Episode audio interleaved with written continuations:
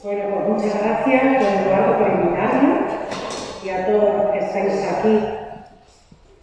Voy a contaros un poco quién fue Santa Teresita del Niño Jesús, su camino de amor y de misericordia. Que la conozcáis, pues os va a servir de recuerdo y para los que no la hayáis conocido, pues vais a saber quién es. Y si le vamos a poner un nombre, va a ser el amor como ha sacado la misa, exposición, no nos vamos a poner en oración porque ya hemos rezado bastante.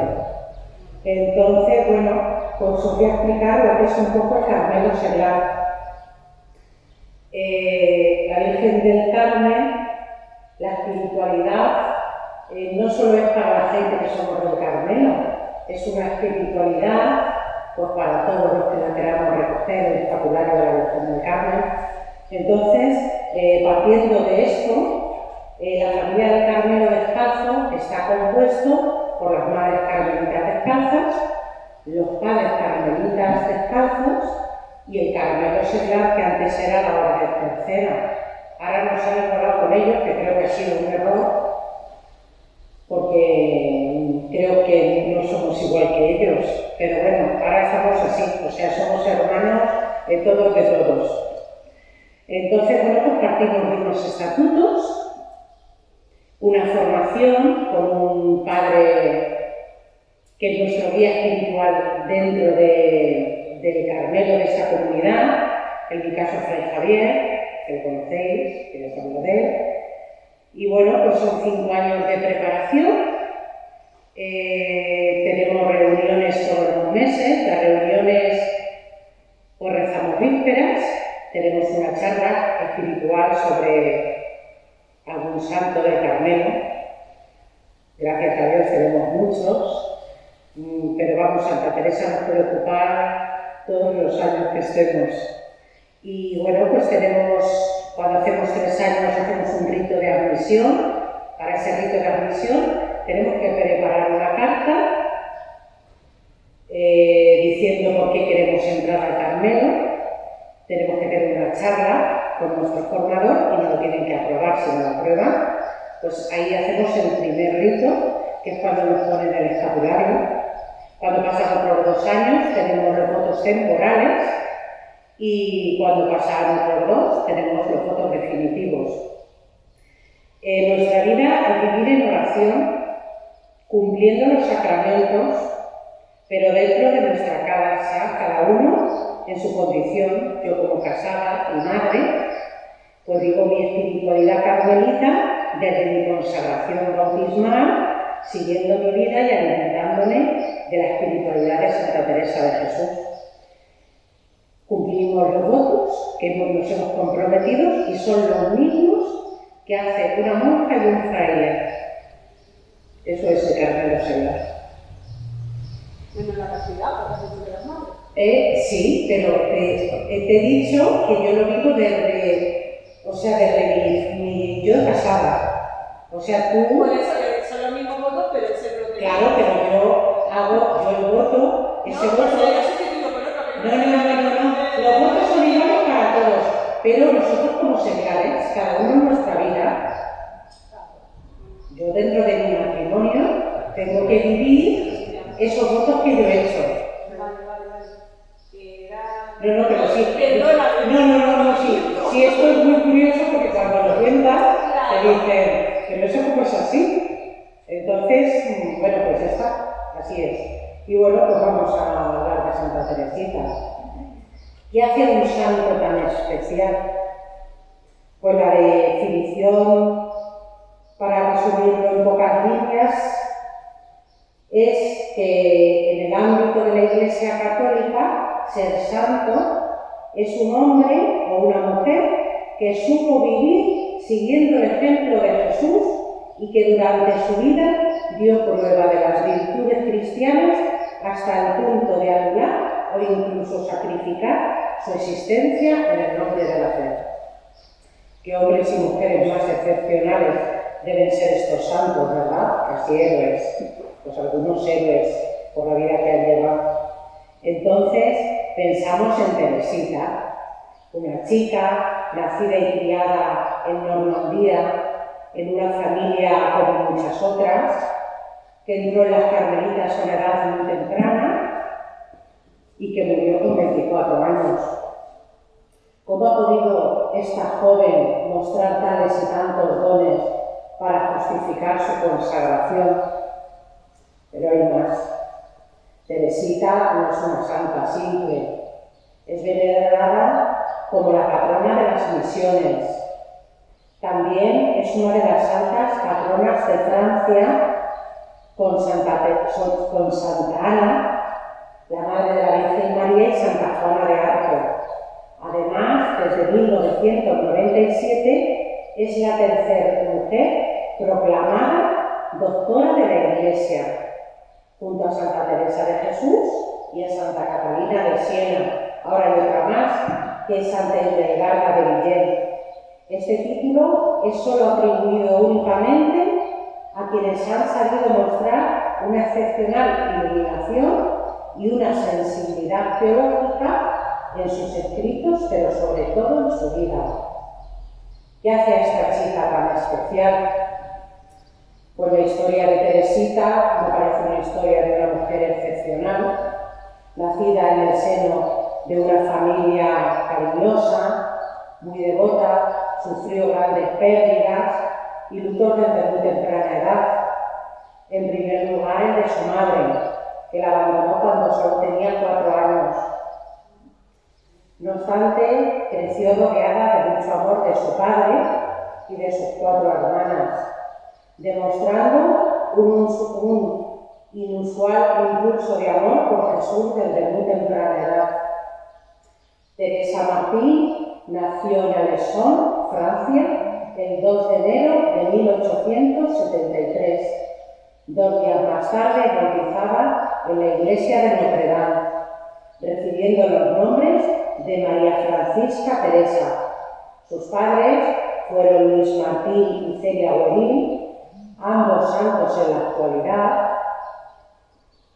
Cuando se casan, contra el matrimonio, al principio Luis y Celia decidieron vivir la continencia en el matrimonio, pero el confesor les habló de la bondad del amor matrimonial, que forma parte del proyecto de Dios, por lo que cambiaron de opinión.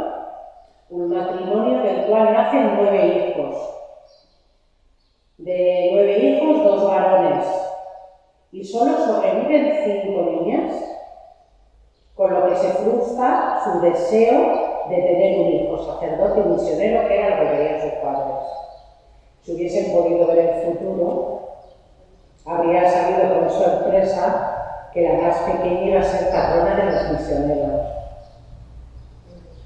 Las cinco hijas religiosas, cuatro del Carmelo Descalzo y otra en las Salesas.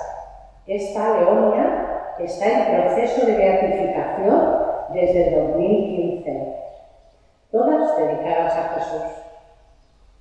Y Teresita lo comparaba como si fueran un ramillete de flores silvestres, cada una diferente, y que todas formaban un ramo para el Señor.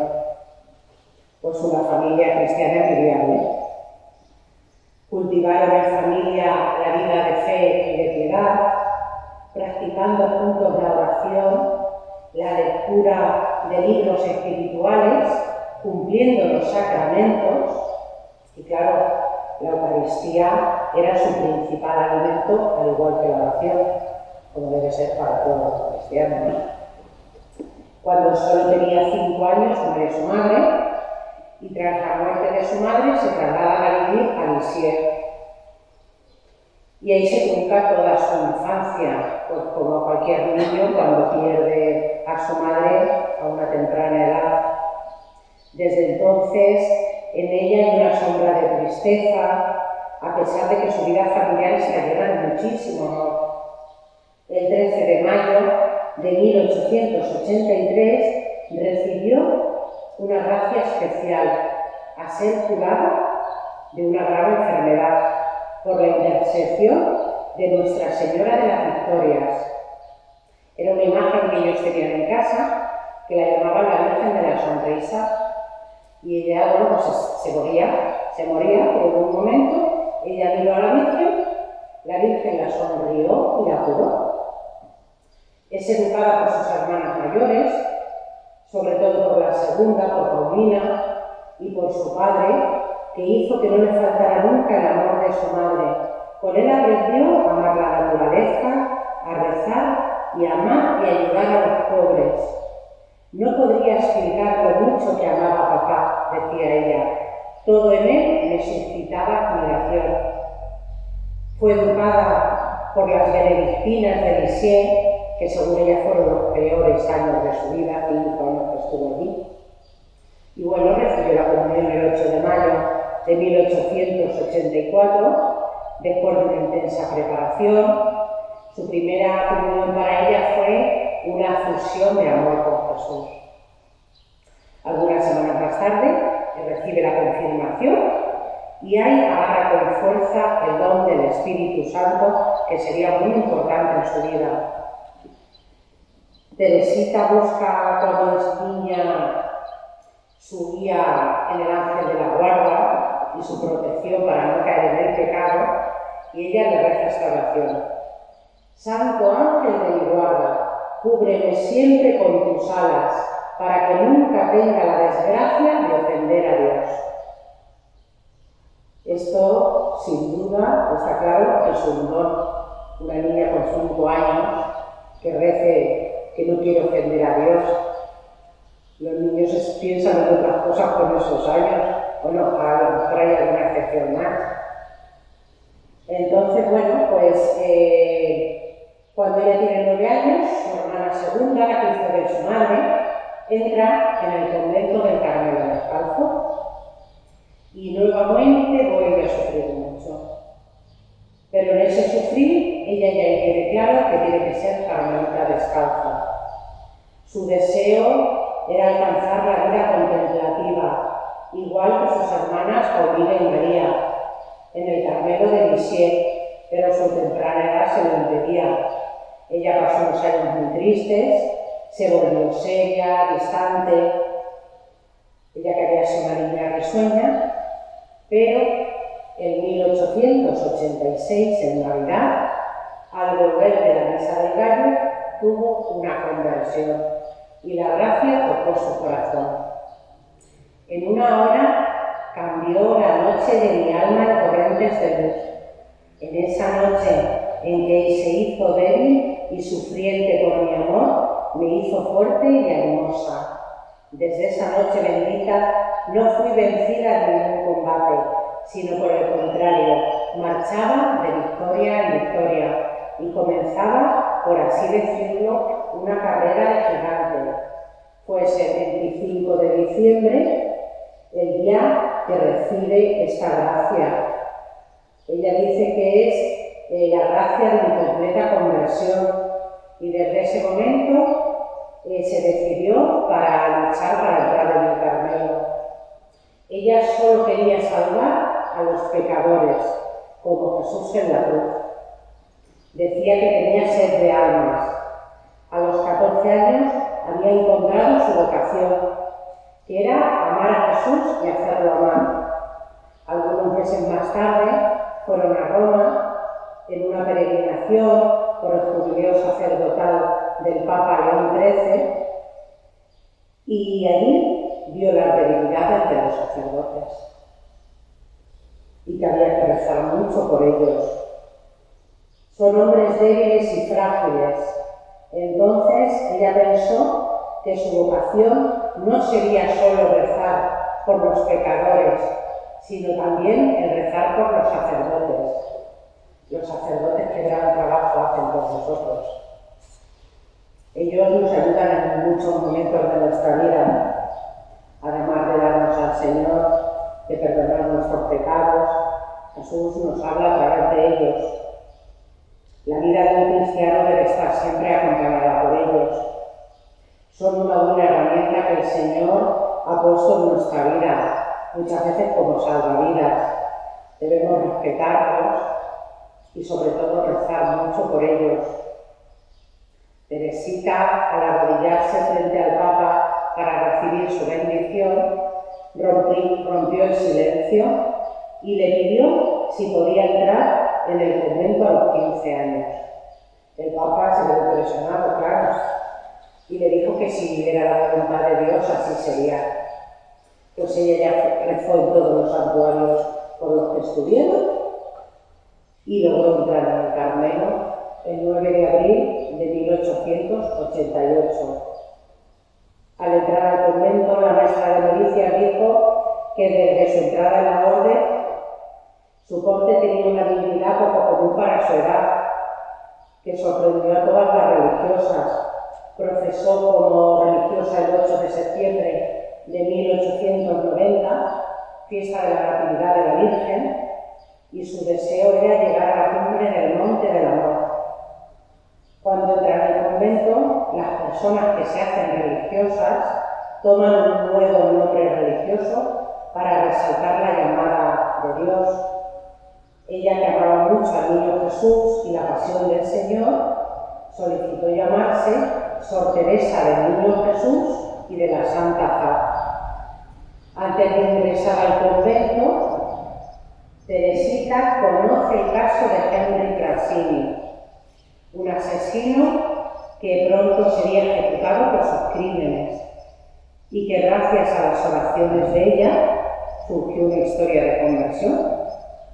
Este hombre nunca admitió su culpa y tampoco mostró arrepentimiento, así es que ella comenzó a rezar para su conversión, haciendo sacrificios, ayunos, y bueno, pues el día de su ejecución, ella misma relata Brasil no había confesado, se había subido al andamio y se estaba preparando para pasar la cabeza por el agujero sombrío, cuando de repente, atrapado por una inspiración súbita, se dio la vuelta, tomó el crucifijo que le presentó el sacerdote y besó sus sagradas heridas tres veces.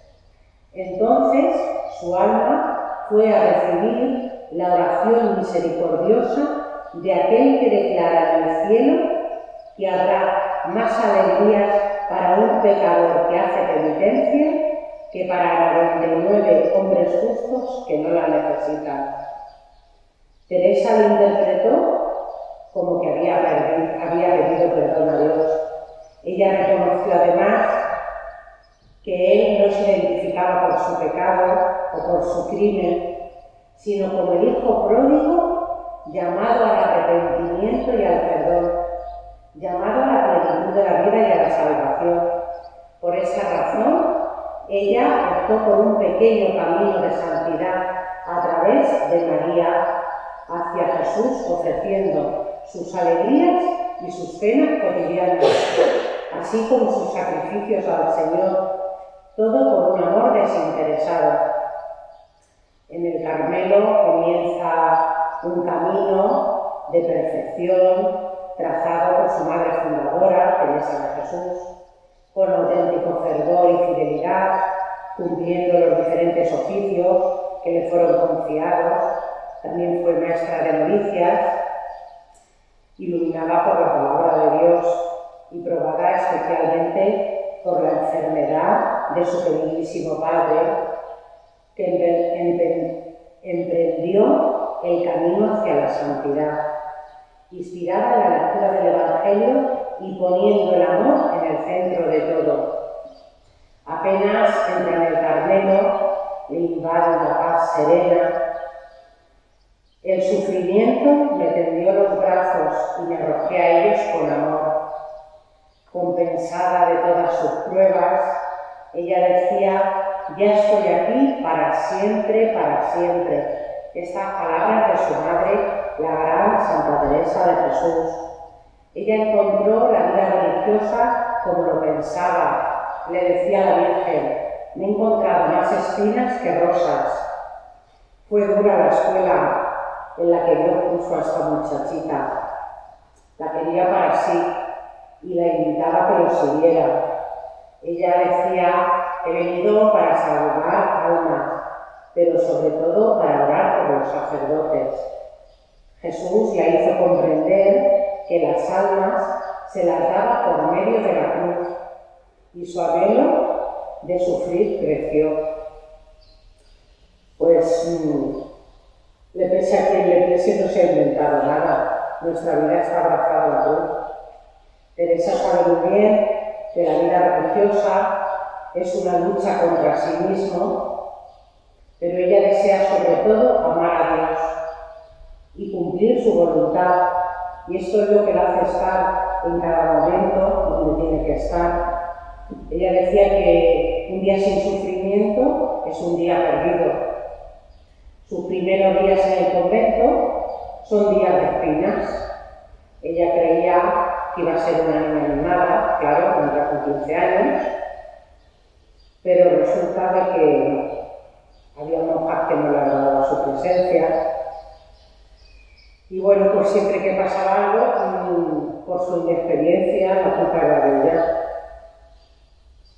Pues, pues como había vivido en su casa, había sido una niña mala, muy consentida.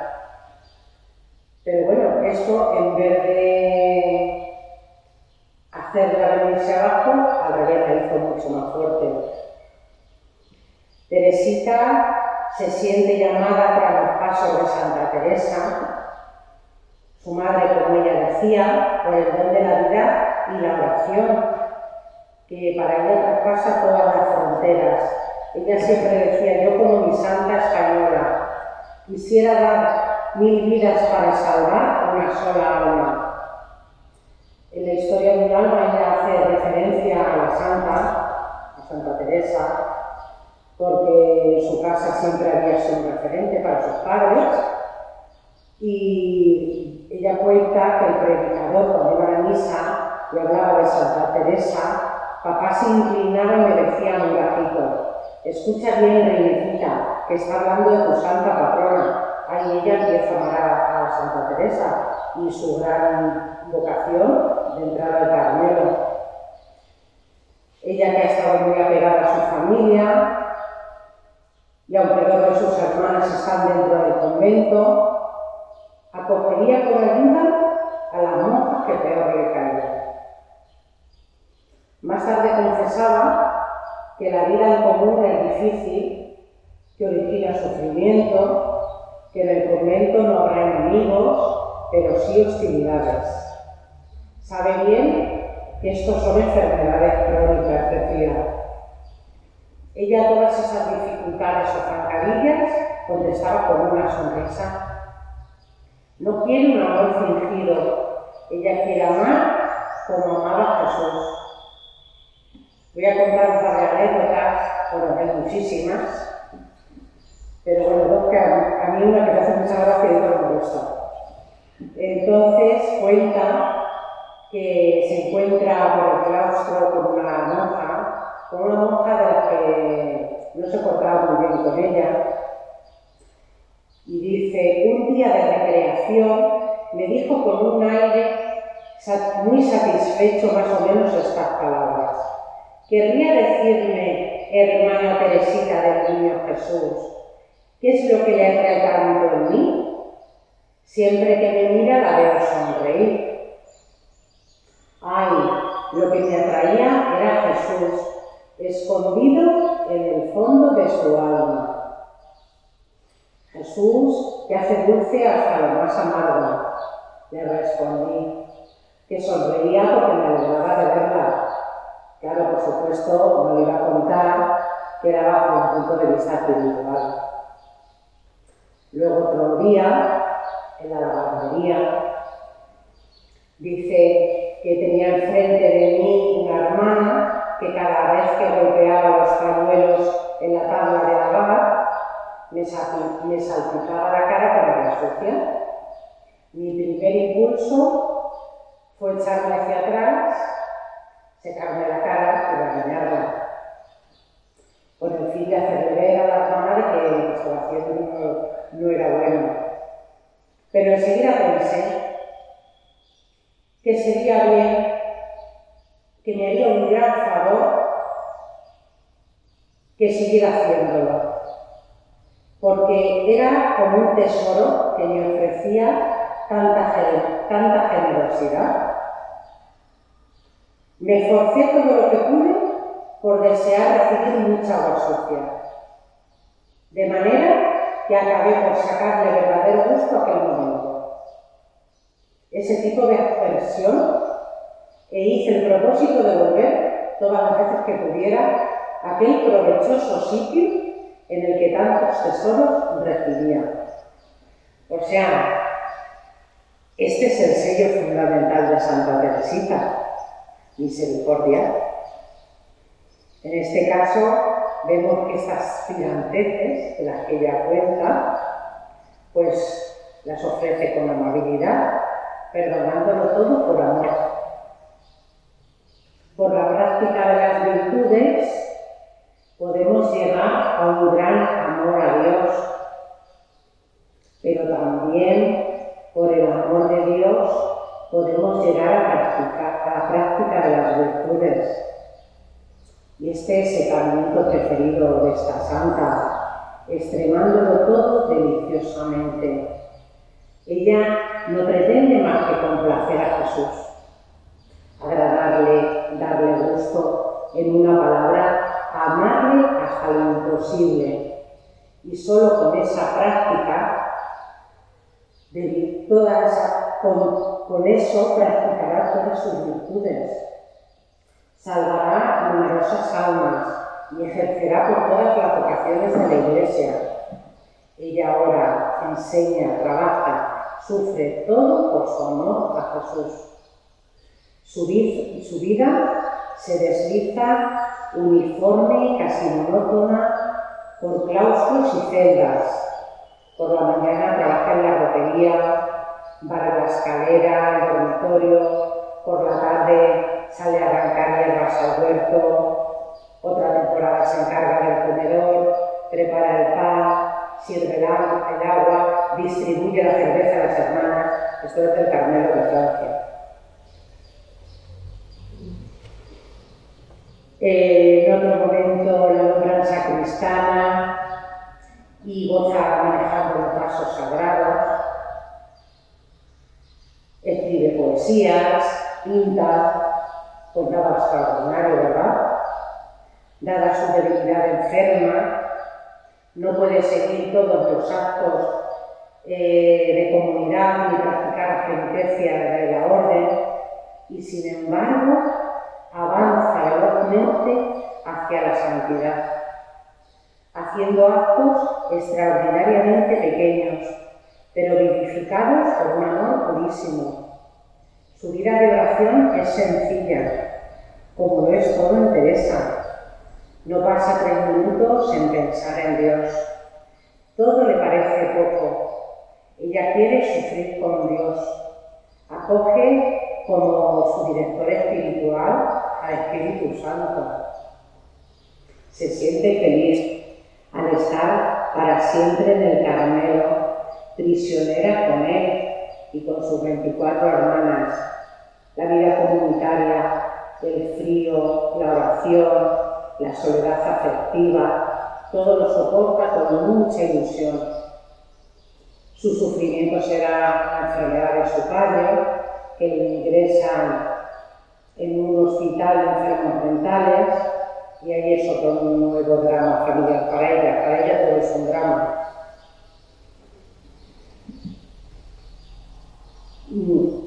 Entonces ella profundiza en la oración con el siervo doliente de Isaías 53 en la pasión de Jesús.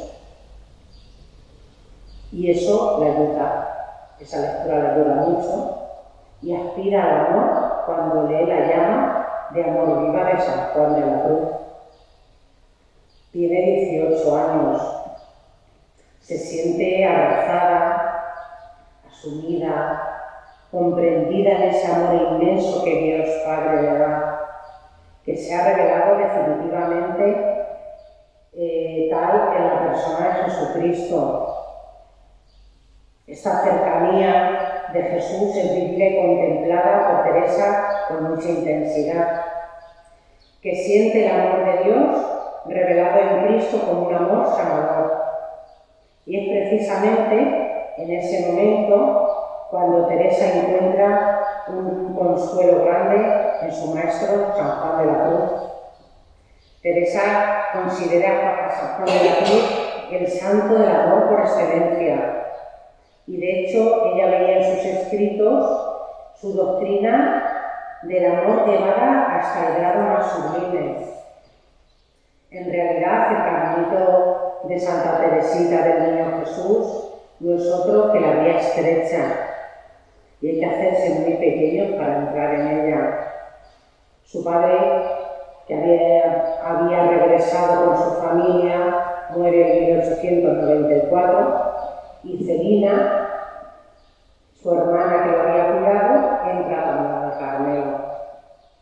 En septiembre de 1896, Teresa experimenta que su hermosa vocación, carmelita, esposa, madre, ella no le basta.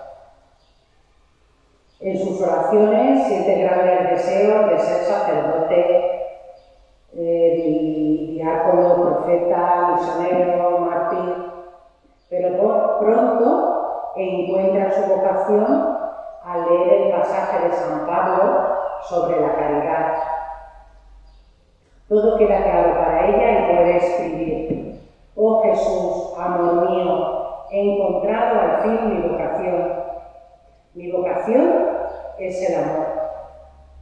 Si he encontrado mi puesto en la iglesia, ese puesto, Dios mío, eres tú quien me lo ha dado. En el corazón de la iglesia, mi madre, yo seré el amor. Así lo seré todo. Así mi sueño se verá realizado. A Cristo lo miramos en el vientre de María, en el pesebre lo miramos jugando en la carpintería de su padre San José, en el templo, entrando en Jerusalén, en la última cena, en el monte de los olivos, azotado, crucificado y resucitado lo miramos en toda su vida, pero si lo miro, solo puedo ver amor. Pues eso era lo que ella veía, el amor. Toda su vida, toda su vida está llena de misericordia, de amor. En Pascua de 1896 entra en una noche oscura, en la que su fe y su esperanza se combaten. Mientras tanto, la tuberculosis mina ya su salud y la debilita. Ella emplea todas sus fuerzas en enseñar su caminito de infancia espiritual a las cinco novicias que tiene al cargo y a sus hermanos espirituales, dos misioneros que están en África y en China y que ella los ha adoptado como hermanos suyos, y bueno, pues viviendo esta compasión en unión con Cristo en Getsemaní y en su cruz, agotada por la motosis, guarda su sonrisa y su exquisita caridad para animar la moral de sus hermanas. Ella sufre muchísimo. Ya, ya le ha avanzado mucho la edad y ya quería haber sido las misiones en China y ya no pudo ir porque su enfermedad no se lo permitió y sufrió mucho los últimos 18 años, los 18 meses de su vida. Fue un periodo de sufrimiento corporal y de muchas pruebas espirituales, pidiendo hacer el bien en la tierra después de su muerte, hasta el fin del mundo, profetizando humildemente que su, que su misión póstuma sería enseñar su caminito a las almas y pasar su cielo haciendo el bien en la tierra. Muere el 30 de septiembre de 1897. Un año después de su muerte, se publica un libro a partir de sus escritos, Historia de un alma que va a conquistar el mundo y dará a conocer a esta joven religiosa que había amado a Jesús hasta morir de amor. Se titula La historia de un alma pero podría haberse llamado la historia de la caridad, la historia de misericordia o mejor la historia de la gracia. Fue canonizada por Pío XI el 17 de mayo de 1925 y el mismo Papa, el 14 de diciembre, la proclamó patrona universal de las misiones junto con San Francisco Javier. Nos podemos preguntar cómo Santa Teresita puede ser patrona de las misiones sin, saber, sin haber salido de su celda, pues por su doctrina y su ejemplo de santidad. Cierto que Teresa no salió nunca del Carmelo de Lisieux, pero sin embargo tenía los deseos de su corazón tan altos y grandes que los alcanzó. De modo diferente, pero real. Ella escribe en su libro, tengo la vocación de apóstol, quisiera recorrer la tierra, predicar tu nombre, tu nombre y plantar sobre el suelo infiel tu cruz gloriosa. Pero, oh amado mío, una sola misión no me bastaría. Desearía anunciar al mismo tiempo el Evangelio en las cinco partes del mundo y hasta en las islas más remotas. Quisiera ser misionero, no solo durante algunos años, sino hacerlo desde la creación del mundo y seguir siéndolo hasta la consumación de los siglos. Pero desearía sobre todo, oh amadísimo Salvador mío, derramar por ti hasta la última gota de mi sangre.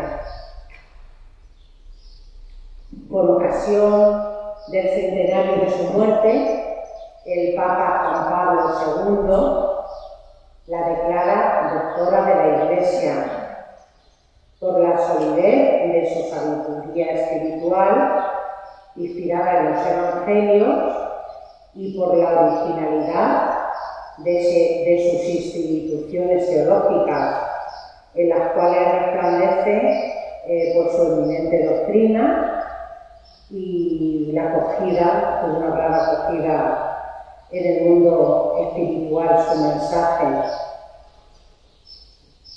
Es teóloga desde el corazón de Cristo. La proclamación de su doctorado por supuso una profundización en las relaciones teológicas y de la santidad. Un camino muy largo, porque claro, darle el título de doctora a una chica que no ha salido del claustro, no ha ido a clases de teología, pero claro, conoce que la profundidad de sus palabras y su vida ha conquistado muchas almas cuando pensamos en esta santa o la vemos, nos acordamos de varias cosas, su caminito. El caminito es el mensaje que ella quiere transmitir. Es una espiritualidad sencilla, nos enseña que hay que hacer las cosas habituales en la vida con un extraordinario amor, una sonrisa, una llamada de teléfono, tener siempre palabras optimistas. Estos son los ejemplos de su espiritualidad. La lluvia de rosas. A ella le. Su vida se estaba consumiendo y sabía que su misión no había hecho más que empezar. Mientras se disponía a entrar en la vida eterna con Dios, ella explica que después de mi muerte haré caer una lluvia de rosas o sea, una lluvia de bendiciones y de favores. En 1925, un jesuita llamado el padre Pútiga comenzó a recitar una novena para invocar una gracia importante y le pidió a Dios como signo de garantía una rosa. Pues al tercer día la tuvo la gracia y la rosa y así comenzó a hacer una novena, que bueno, pues se puede recitar en cualquier periodo, pero los devotos de Santa Teresita suelen hacerla del 9 al 17 de cada mes. Florecilla, una florecilla silvestre. Era la forma en que ella se explicaba ante el Señor. Pensaba que era la flor más pequeña del bosque, la más diminuta, la más fea, pero que florecía porque Dios la quiere. Entonces, eh, todas las flores hacen un conjunto. Ella veía el mundo como un jardín, era el jardín de Dios, y cada persona era pues, un tipo de flor. Santa Teresita se describió siempre como una pequeña alma, una flor silvestre, la más pequeña. La mayoría de nosotros también somos pequeñas almas, o lo deberíamos de pensar. ¿Por qué? Pues fijaros que tenemos una vida de muchas comodidades. Bueno, todo el mundo no. Hay gente que carecen de muchas cosas esenciales en su vida que las comunidades están genial y que queramos vivir bien, por supuesto. Pero también reconoceréis que somos pecadores con nuestras debilidades para convertirnos en santos y aún así estamos llamados a la santidad. Y si nos confesamos y nos arrepentimos, mejor que mejor. El amor puede lograr todas las cosas, las cosas más imposibles se vuelven fáciles donde el amor está trabajando. A veces estamos metidos en nuestra vida, preocupaciones, enfados, andamos corriendo, nerviosos, impacientes, que nos perdemos la sencillez de las cosas, pero si en todo esto que hacemos a diario dejamos que el amor trabaje, nos ayudará. Dios es simple, él es feliz tan solo con que nos presentemos y pasemos tiempo con Él. Aquí en Llano tenemos muy fácil.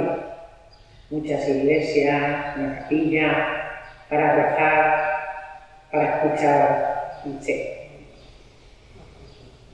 Tenéis un manojo amplio para escoger horarios.